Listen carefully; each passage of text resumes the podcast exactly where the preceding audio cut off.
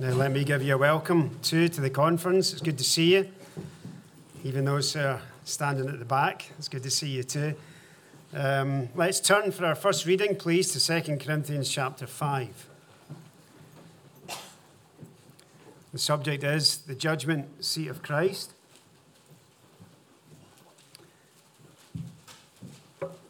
And the subject for this session is integrity. So 2 Corinthians chapter 5, let's read from verse number 9. Wherefore we labour that whether present or absent we may be accepted of him. For we must all appear before the judgment seat of Christ, that every one may receive the things done in his body according to that he hath done, whether it be good or bad.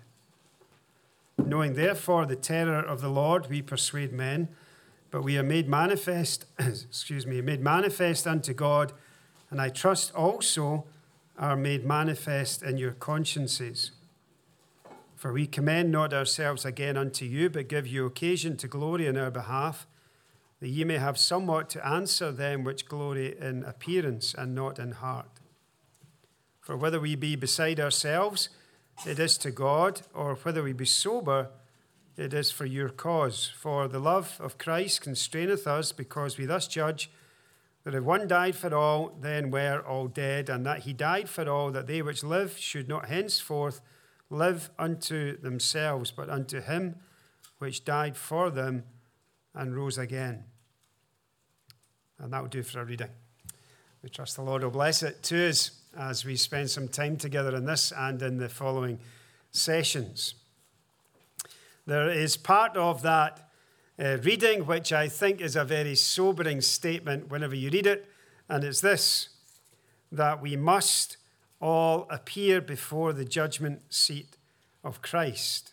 You have that in chapter 5 and verse number 10. I don't think that for a Christian there can be any more sobering reality than that. One day when perhaps we least expect it, this is going to happen. The Lord Jesus will come back again, and every true believer, every believer in this room, will instantly find themselves changed and in the presence of the Lord Jesus.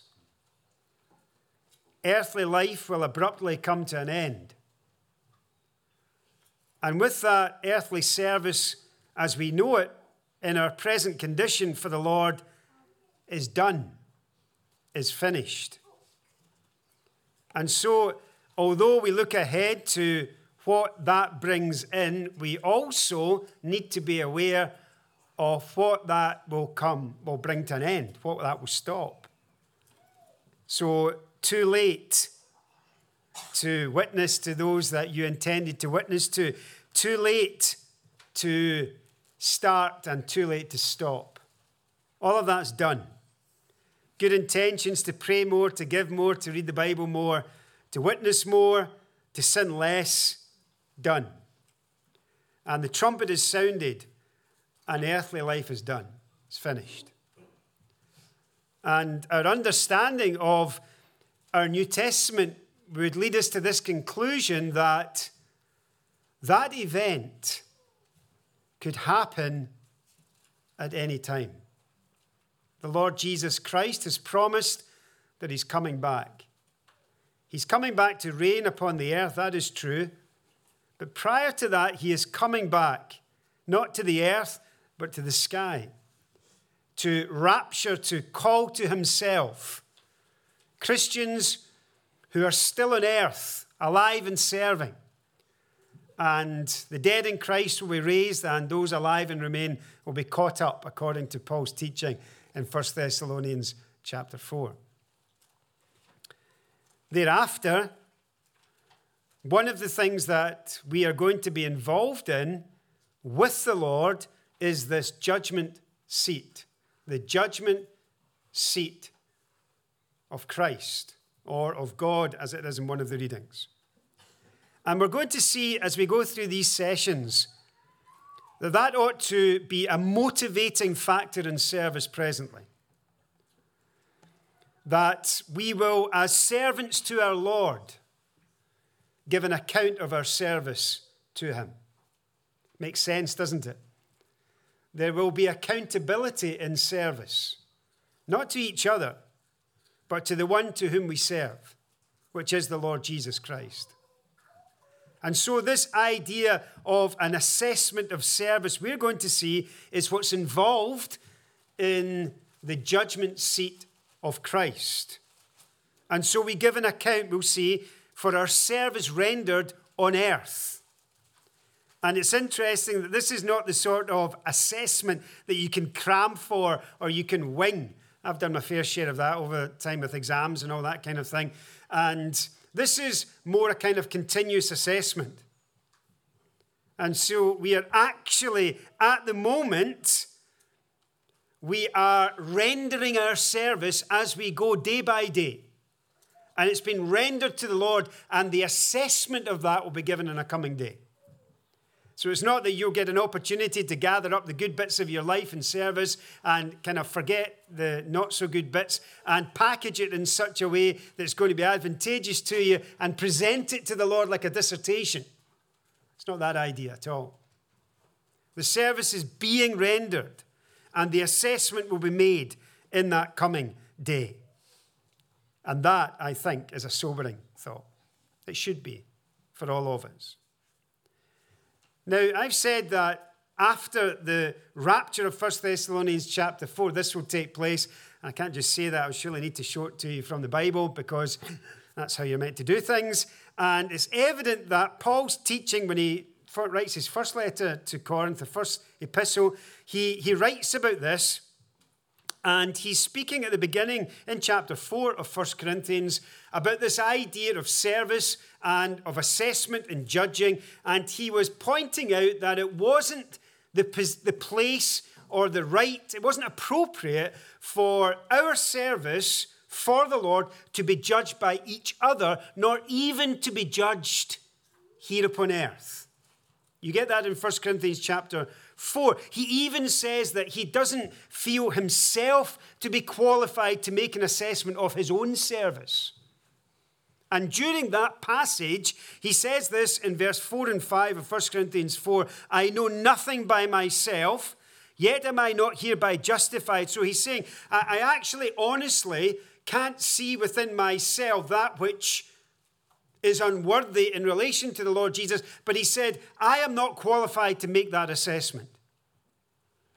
But he that judgeth me is the Lord, he says, therefore judge nothing before the time When's that? Until the Lord come, who both will bring to light the hidden things of darkness and will make manifest the counsels of the heart, and then shall every man have praise of God. And so Paul teaches the Corinthians that there is a time for assessment of service, is just not now. And in any event, it's not up for us as fellow servants with each other to assess each other's service. That's a matter for the Lord, for Him alone. And then there's another section which is appropriate when thinking about when this will take place, and it's in Revelation chapter 19.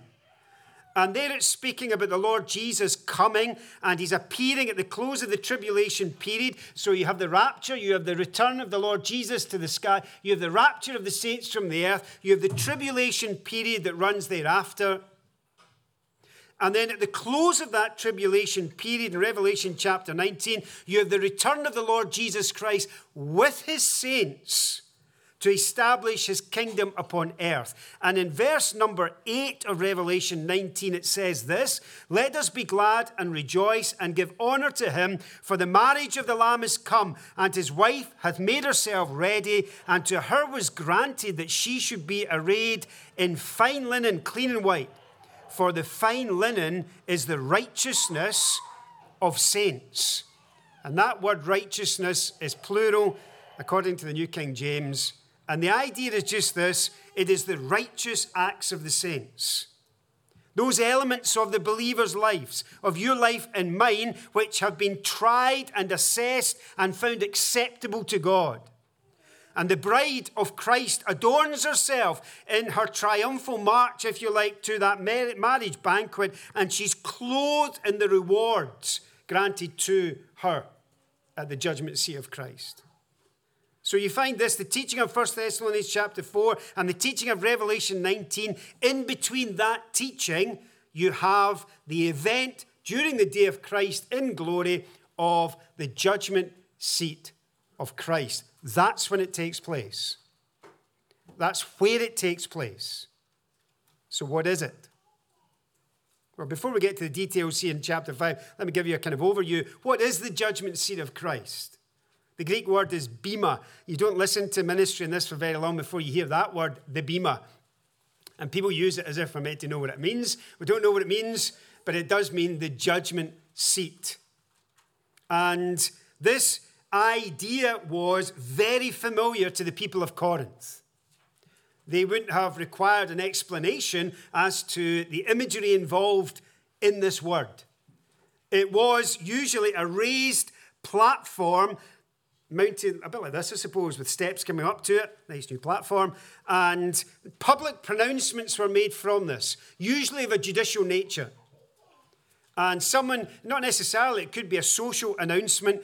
Uh, for example, in the Grecian Games, announcements were made from the judgment seat, prizes were given, public pronouncements were made, and so forth. You have it in the New Testament often in relating, relation to judicial pronouncements a judge making those pronouncements. For example, Pilate, he sat on that judgment seat when he made pronouncements in relation to the Lord Jesus. Herod in Acts chapter 12, Gallio in Acts chapter 18, and Paul to Festus as well in Acts chapter 25. So you've got this idea of a raised platform, and you've got an authority, a figure of authority, making pronouncements on the person standing before them awarding prizes, making assessments, if you like, sometimes judicial, sometimes social or athletic.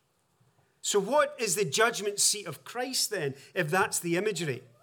We are appearing before this uh, dais, if you like. The authority person is the Lord Jesus Christ. This is taking place in heaven before the Lord Jesus our believers, you and I and pronouncement is being made upon us by the Lord Jesus himself. So, what is this about? It's called the judgment seat of Christ. So, the question is what sort of judgment is being made upon us? Well, it's evident that the, the object that is being judged are our works. We'll come across that as we look through the day. Salvation is clearly not in question. If salvation was in question, you wouldn't be before the judgment seat of Christ. You would have been raptured to the glory. Salvation has got nothing to do with works. We know that because Paul taught that in Ephesians chapter 2. For by grace are you saved through faith, that not of yourself, it is the gift of God, not of works, lest any man should boast. We understand as well from Paul's teaching, particularly, that justification, that is, the judicial declaration in relation to my sin, has already been made. And it's irreversible. Paul taught that uh, and culminated in the end of Romans chapter 8 with that conclusion and the supreme authority, judicial authority in all of God's universe, has made his declaration in relation to our condition, in relation to sin, and we've been declared righteous by the highest judicial authority that is, which is God. He justified. Therefore, there is therefore now no condemnation to them which are in Christ Jesus. So there is no guilt, there is no sin anymore. It's been dealt with once and for all, irreversibly at salvation. What a marvel it is. We're thinking about that already in our introduction. What a marvel it is to know that all's well for eternity. And that nothing that happens upon earth from the point of true conversion can reverse that declaration of justification no condemnation. And so we're not talking about our salvation And we're not talking about our redemption, we're not talking about justification in that sense. So, what are we talking about then as we appear before the judgment seat of Christ? It is the assessment of our service as those who are servants to our Lord Jesus Christ. We are going to be assessed. And this issue of the judgment seat of Christ is connected to the issue of reward, it's connected to the issue of loss. We're going to think about that. And John says this in 1 John 2, verse 8 Look to yourselves, that we lose not those things which we have wrought, but that we receive a full reward. So the judgment seat's not about the forgiveness or otherwise of sin. It's not. That's all dealt with. And the judgment seat of Christ is to do with service and its assessment and the giving of reward. You know, when you think about reward, sometimes that makes you a bit uncomfortable. You think that that's a kind of lesser thing, a lesser reason for service. And this concept of reward sometimes is, feels a bit self serving, a bit selfish. It's not altruistic enough. But the Bible speaks so much about it as a motivating factor in our service. And it's not just in the New Testament. Remember this in Hebrews 11, verse 26. Moses was motivated by reward. It says he had respect unto the recompense of the reward. And so he's serving the Lord and he's looking forward to the reward that God promises to those who serve him faithfully. He's looking forward to that. It's not a secondary sort of issue, it's not a kind of poor reason for serving. Again, we have that in 1 Corinthians chapter 4. And the issue is faithfulness in service, we're going to see. And this whole idea, when you come to 1 Corinthians chapter 9, of running the race and the athletic metaphor that you have, you shouldn't push that beyond the reason for which it's given. We're not competing against one another um, at all. We are running, we're seeking the prize, and sometimes we push the metaphor beyond the reason for which it's actually given as an illustration. So we're not striving to defeat each other, to be the sole victor in the race, but rather this, we're striving to please the Lord Jesus, the one that we serve. And crowns are given for those that do so. So that's a kind of introduction, introduction to the whole idea of the judgment seat of Christ. We're going to dig into it uh, in three little sections. And we're thinking about integrity first of all. So we have the concept that every single believer in this room, we must all appear before the judgment seat of Christ. And there is that day without being overly emotive about it. There is a day coming when you and I are going to be subject to divine scrutiny. And that ought to cause us just to have a little pause for thought, subject to divine scrutiny. So we come into 2 Corinthians chapter 5 and our section in this session. Now, I think when you get the overall context in which this is found, it's helpful. This is part of the flow of thought through these chapters, chapter 4 through into chapter 5. And if you're reading through these sections, you will have gained an impression, particularly from chapter 4, that he's speaking about not giving up, or as it is in the authorized version, not fainting. And that occurs again and again in that, in that chapter. So he's, he's talking about the need to keep on going in service for the Lord Jesus Christ. Despite all that you'll experience, there is so much ahead of us to encourage us in our present service for the Lord. And the trials are not just to be endured without any significance, meaning, significant meaning or purpose. In verse 16 and verse 17, he speaks about that very thing. For which cause we faint not. But though our outward man perish, yet the inward man is renewed day by day. For our light affliction, which is but for a moment, worketh for us a far more exceeding and eternal weight of glory. So you see the concept. He's speaking about that which lies ahead as an incentive for present endurance of difficult circumstances. He's saying what you are going through now is actually significant for what you will receive in that day. It's not meaningless. It's not nothing. It's not insignificant.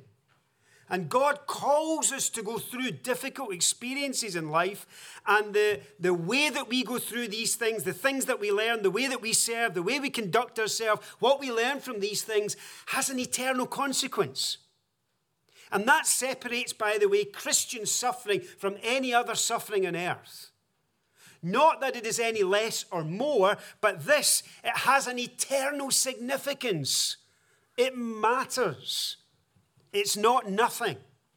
And if you are going through periods of suffering in your life, whatever it may be, this is what Paul speaks about to encourage the saints that there is reward and there is recompense and there is eternal significance for the way that we serve and the difficulties we experience for the Lord. And it's a motivating factor to keep on going.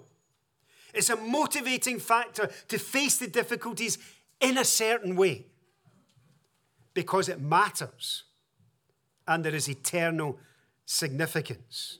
Then, when you get into chapter 5, you discover this that he then goes to the worst case scenario, if you like, which is death itself. And he speaks about that in the anticipation of it himself, and he's weighing up this worst case scenario and he's putting into an eternal perspective.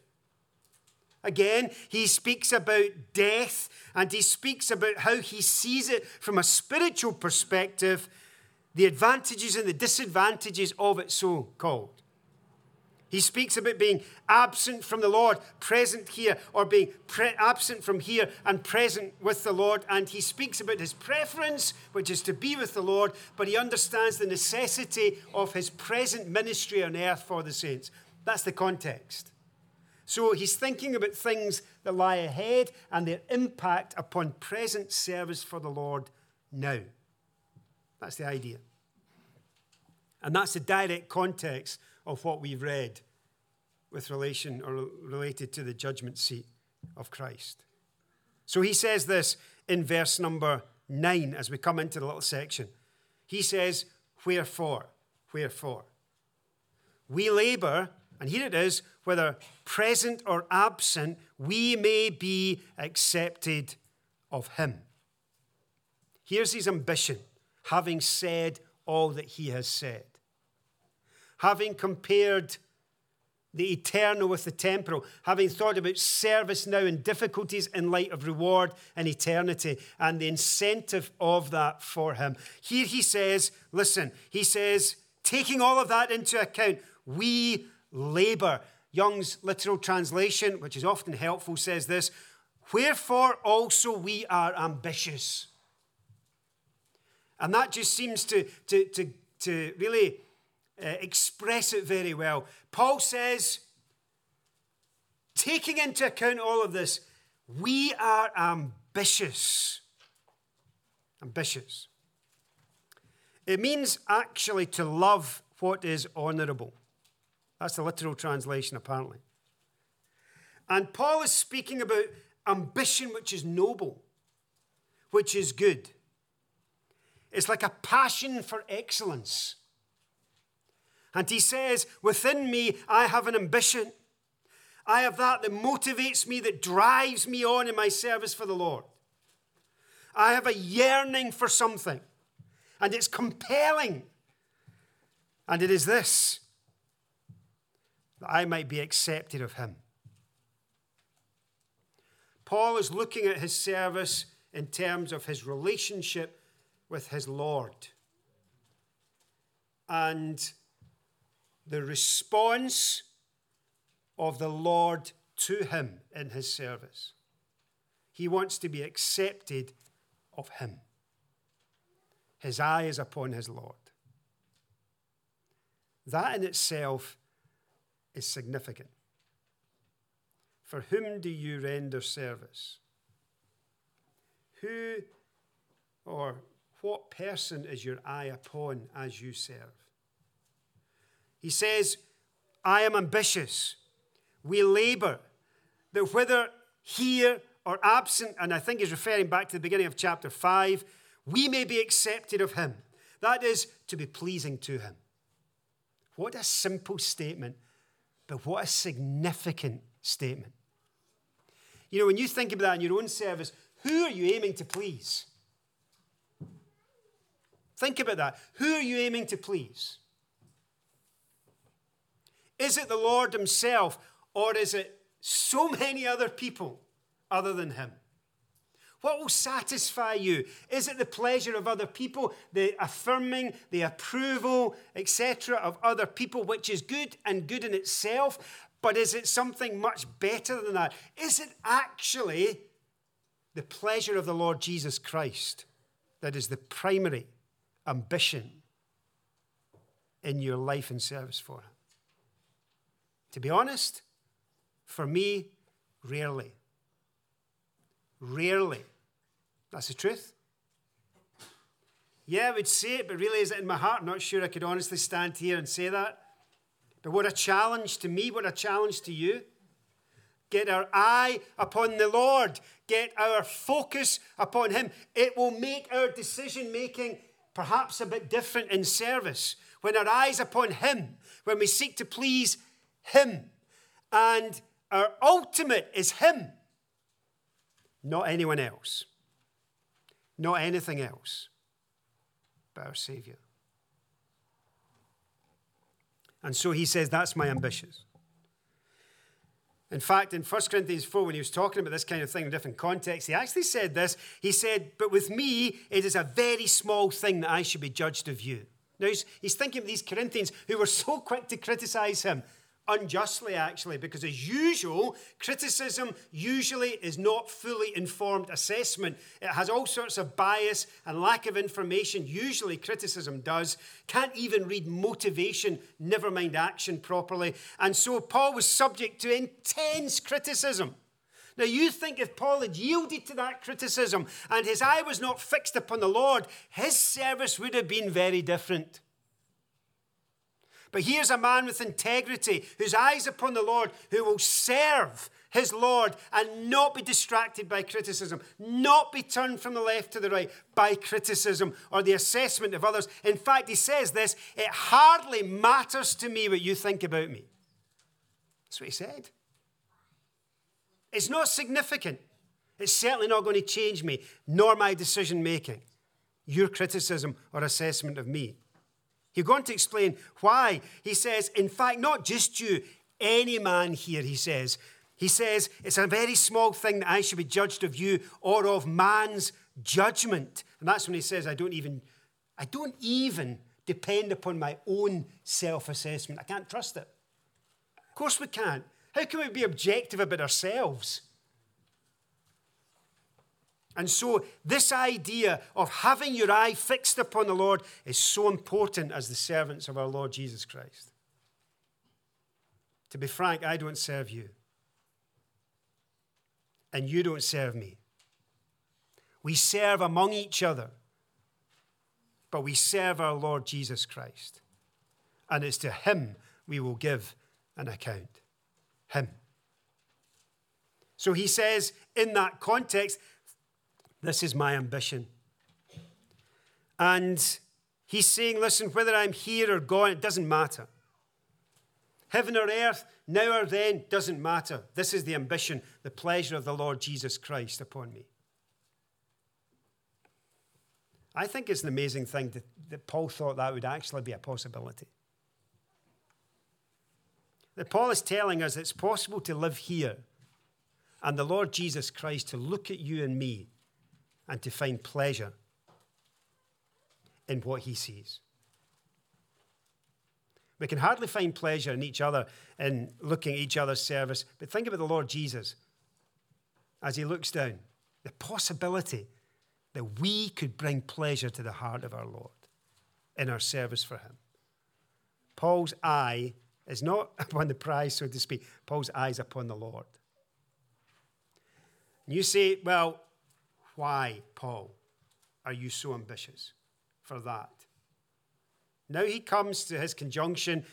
If you're into grammar, it might be a coordinating conjunction. If you come to this um, conjunction here in verse number 10, he says, For, here's the explanation. Here's the motivation. Here's that which compels him. Here's that that stokes his ambition. For we must all appear before the judgment seat of Christ. Now, this idea of appearing has the idea of being made manifest, laid bare, so to speak. Openly, Wuest is this, openly shown as to our true character. I love Kenneth Wuest's expanded translation. I heartily recommend it.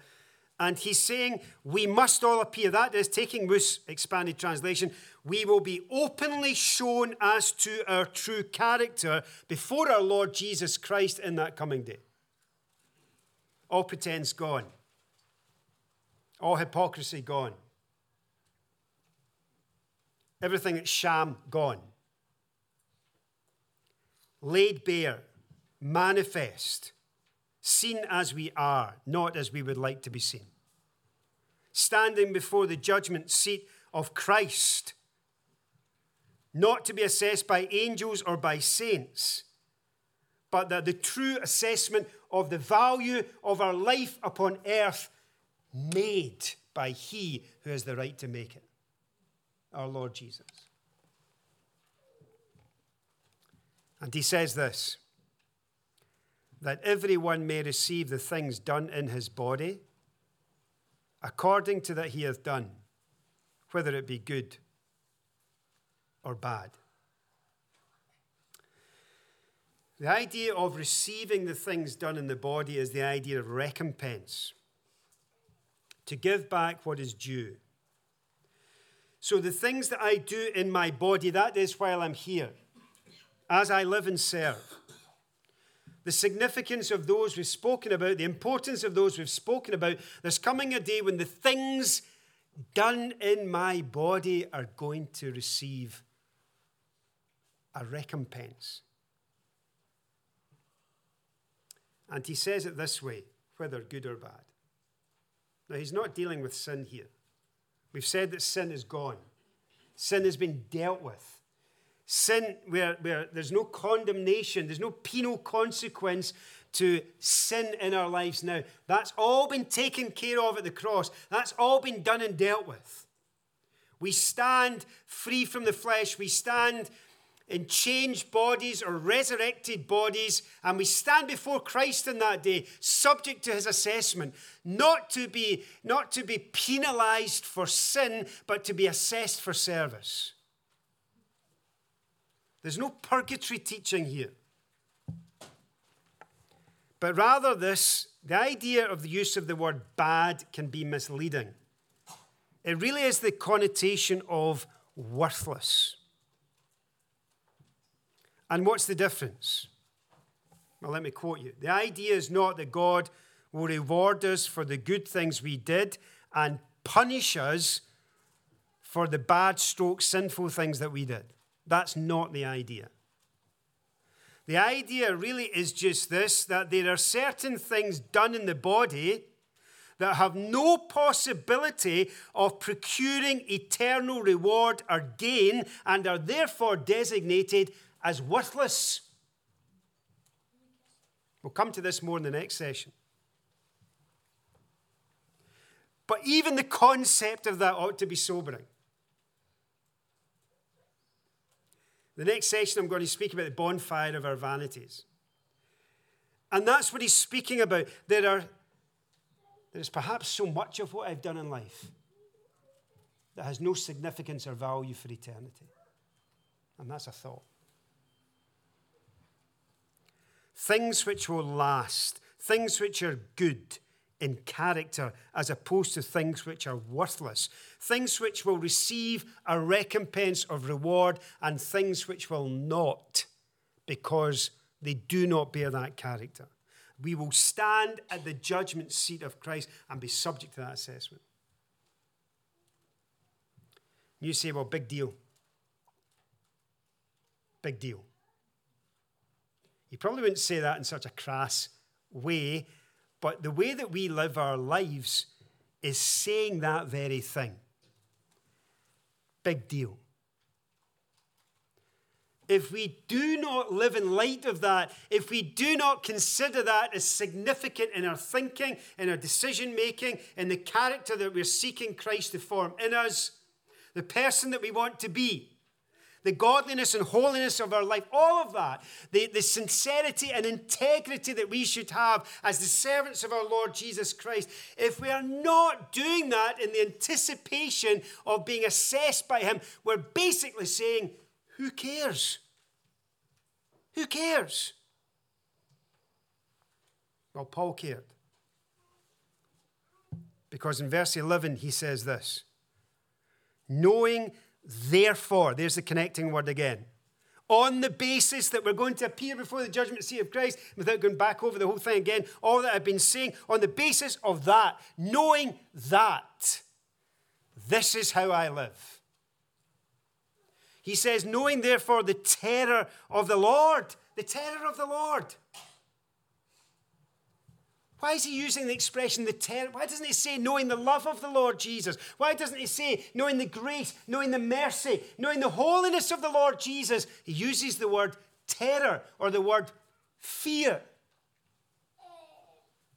This was not something Paul took lightly. This was not something that Paul thought about flippantly. He says, This actually is spoken about and thought about by the apostle in the, in the context of fear.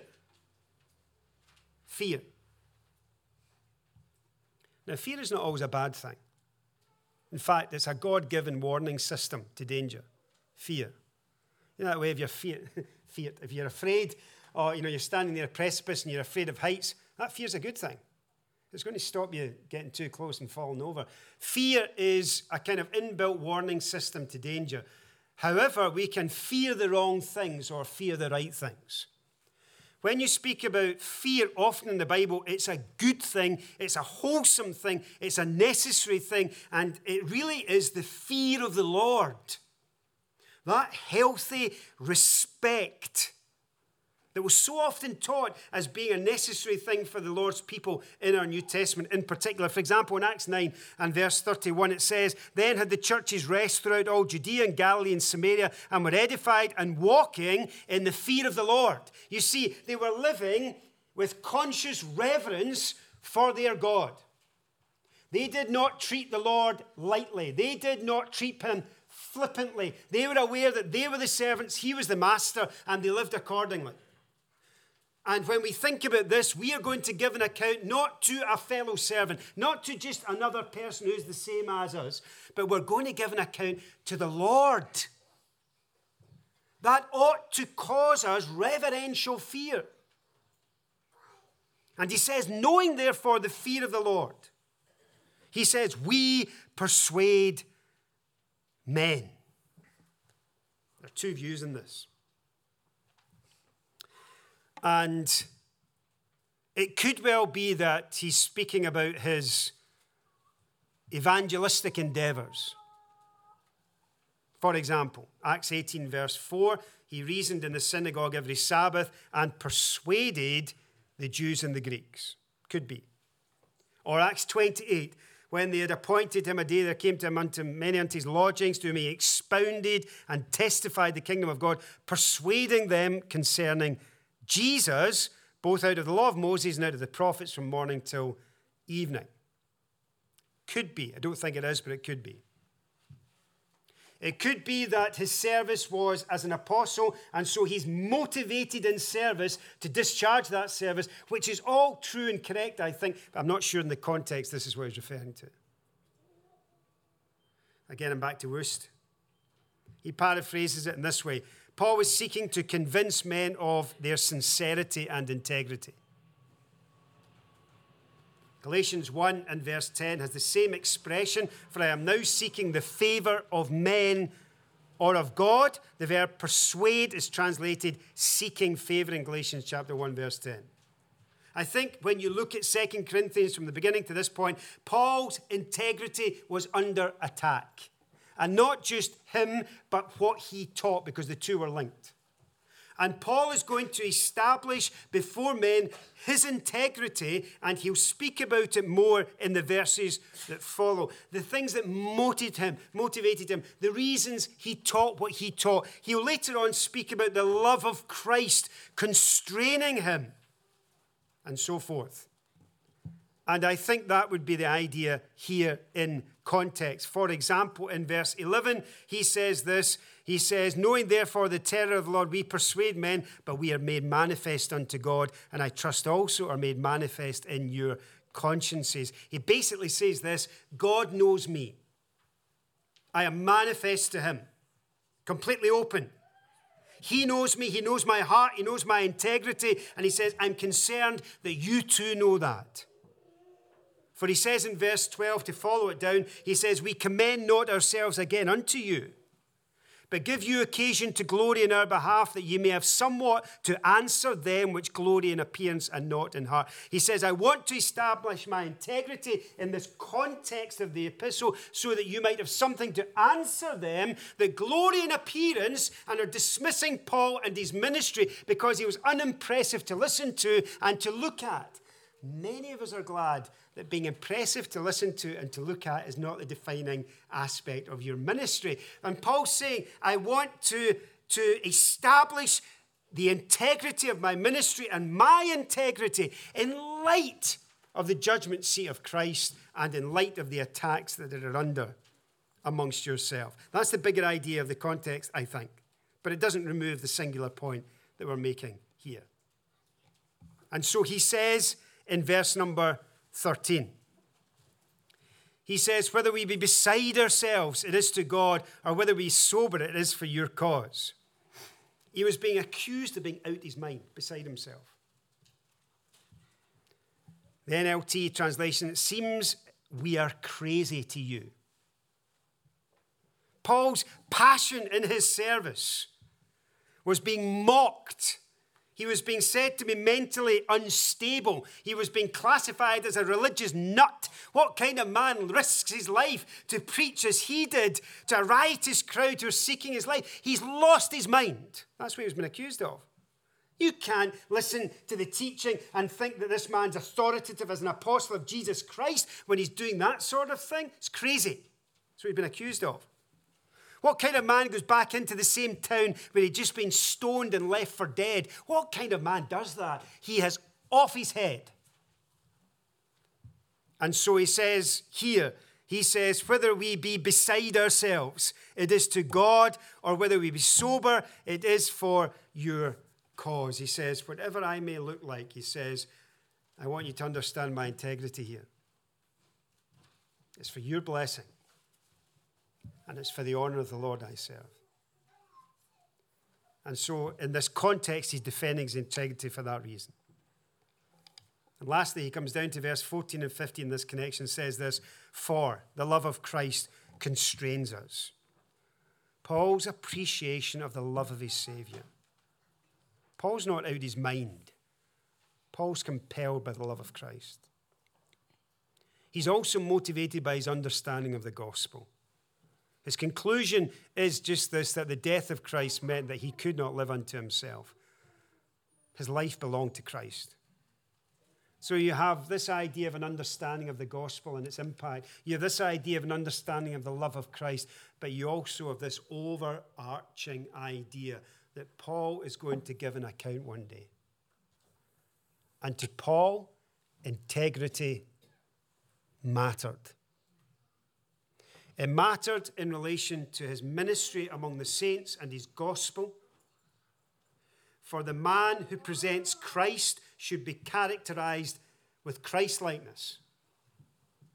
And so often, the ministry of an individual has been undermined by the failures of that individual.